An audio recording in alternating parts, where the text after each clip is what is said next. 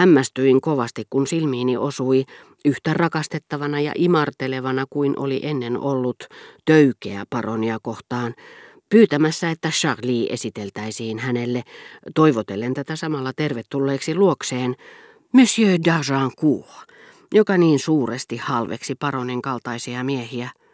Tätä nykyään hän eli sellaisten keskellä. Ei hänestä toki ollut paronin heimolaista tullut, mutta jo jokin aika sitten hän oli suurin piirtein hylännyt vaimonsa nuoren maailman naisen takia, jota jumaloi. Älykäs nainen sai hänetkin mieltymään älykkäisiin ihmisiin ja toivoi saavansa houkutelluksi paronin luokseen.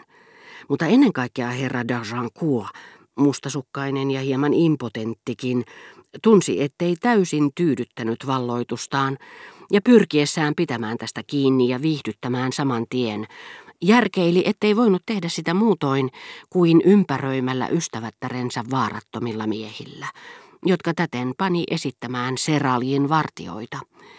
Näiden mielestä hänestä oli kehkeytynyt oikein rakastettava, ja he julistivat hänet paljon älykkäämmäksi kuin olivat luulleetkaan, niin että hän itse ja hänen rakastajattarensa olivat ihastuksissaan. Paronin vieraat tekivät lähtöä. Monet sanoivat, en viitsisi käydä sakaristossa, pikkusalongissa, missä Monsieur de Charlie otti onnitteluja vastaan Charlie vierellään.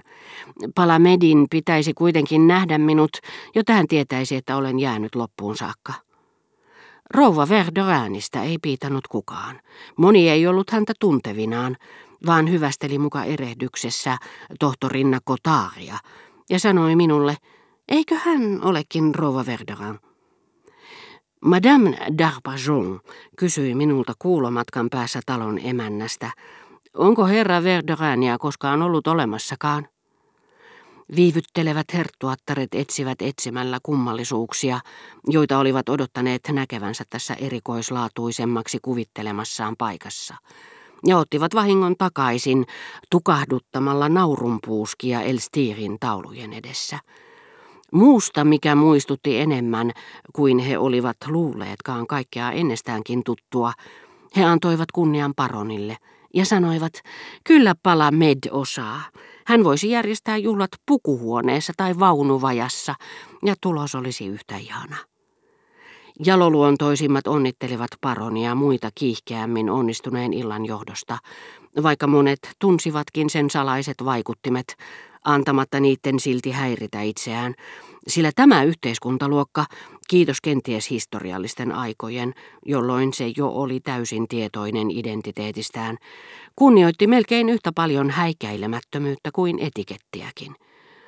Monet kiinnittivät Charlene jo paikan päällä soittamaan Väntöin septettiä iltajuhliinsa, mutta kenenkään mieleenkään ei tullut kutsua rouva Verderääniä. Tämä oli ratketa raivosta, kun Monsieur de Charlie, joka pilvensä päällä ei edes huomannut sitä, tarjoutui häveliäisyyssyistä jakamaan ilonsa emännän kanssa. Ja saattaa olla, että kirjallisuusihminen vei voiton ylitse pursuavasta ylpeydestä, kun tämä taiteellisten juhlien tieteilijä sanoi rouva Verderäänille, no, oletteko nyt tyytyväinen? Moni olisi vähempäänkin, minä kun järjestän juhlat, ne onnistuvat, kuten voitte todeta, totaalisesti. Ihmettelen vain, onko teillä tarpeeksi heraldista tietoutta, voidaksenne tarkoin määritellä tapahtuman mittasuhteet, kuten myös kohottamani painon, koko sen ilmamassan, jota teidän hyväksenne liikuttelin. Saitte ottaa vastaan Napolin kuningattaren, Bayerin kuninkaan veljen, kolme vanhinta pääriä. Jos vääntöi on Mohammed, Voimme sanoa siirtäneemme hänen luokseen vaikeimmin liikuteltavissa olevat vuoret. Kuvitelkaa, että Napolin kuningatar on tullut juhliin nöjistä saakka, mikä on hänelle paljon hankalampaa kuin lähteä molempien sisilioiden kuningaskunnasta. Hän sanoi häijyn ilkisesti, vaikka ihailikin kuningatarta. Se on historiallinen tapahtuma. Saattaa olla, ettei hän ole ollut juhlissa sitten Gaetan valloituksen. Todennäköisesti tietosanakirjoihin tullaan merkitsemään huomattavina päivämäärinä sekä Gaetan valloitus että Verderäänien iltajuhlat. Viuhka, jonka hän laski kädestään, voidakseen paremmin osoittaa suosiotaan vään töille, ansaitsee tulla kuuluisammaksi kuin se, jonka ruhtinatar von Metternich mursi, koska Wagnerille vihellettiin. Hän näyttää jopa unohtaneen koko viuhkan, totesi rouva Verderin, joka oli vähän rauhoittunut muistellessaan kuningattaren ystävällisyyttä ja osoitti viuhkaa nojatuolissa.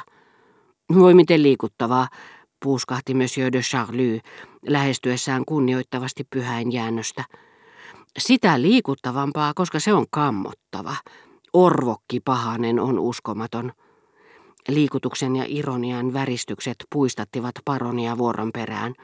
Menet tiedä, onko teillä silmää mokomalle niin kuin minulla. Swan olisi yksinkertaisesti kuollut kouristuksiin, jos olisi nähnyt sen. Ja minä ostan vielä tämän viuhkan kuningattaren huutokaupasta. Oli sitten loppuhinta mikä tahansa, sillä se myydään, koska hän on puilla paljailla, lisäsi paroni jossa julma panettelun tarve alin omaa sekoittui mitä vilpittömimpään kunnioituksen tunteeseen, sillä niin vastakkaisista luonteen piirteistä kuin olivatkin lähtöisin, ne yhtyivät hänessä.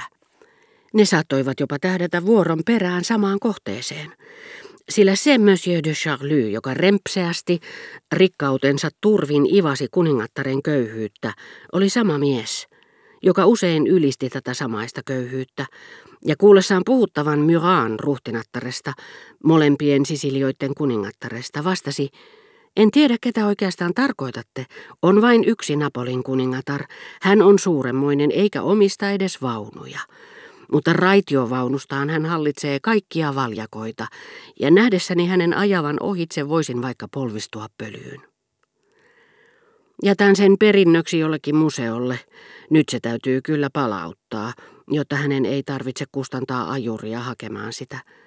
Jos otetaan huomioon esineen historiallinen arvo, älykkäintä olisi varastaa se, mutta hänen kannaltaan kiusallista, koska hänellä ei todennäköisesti ole toista viuhkaa, lisäsi paroni nauruun purskahtaen. No hyvä, kuten näitte hän tuli minun takiani, eikä se ole ainoa ihme, jonka tein. En usko, että kukaan muu pystyy tällä hetkellä saamaan liikkeelle niitä, jotka kutsustani tulivat.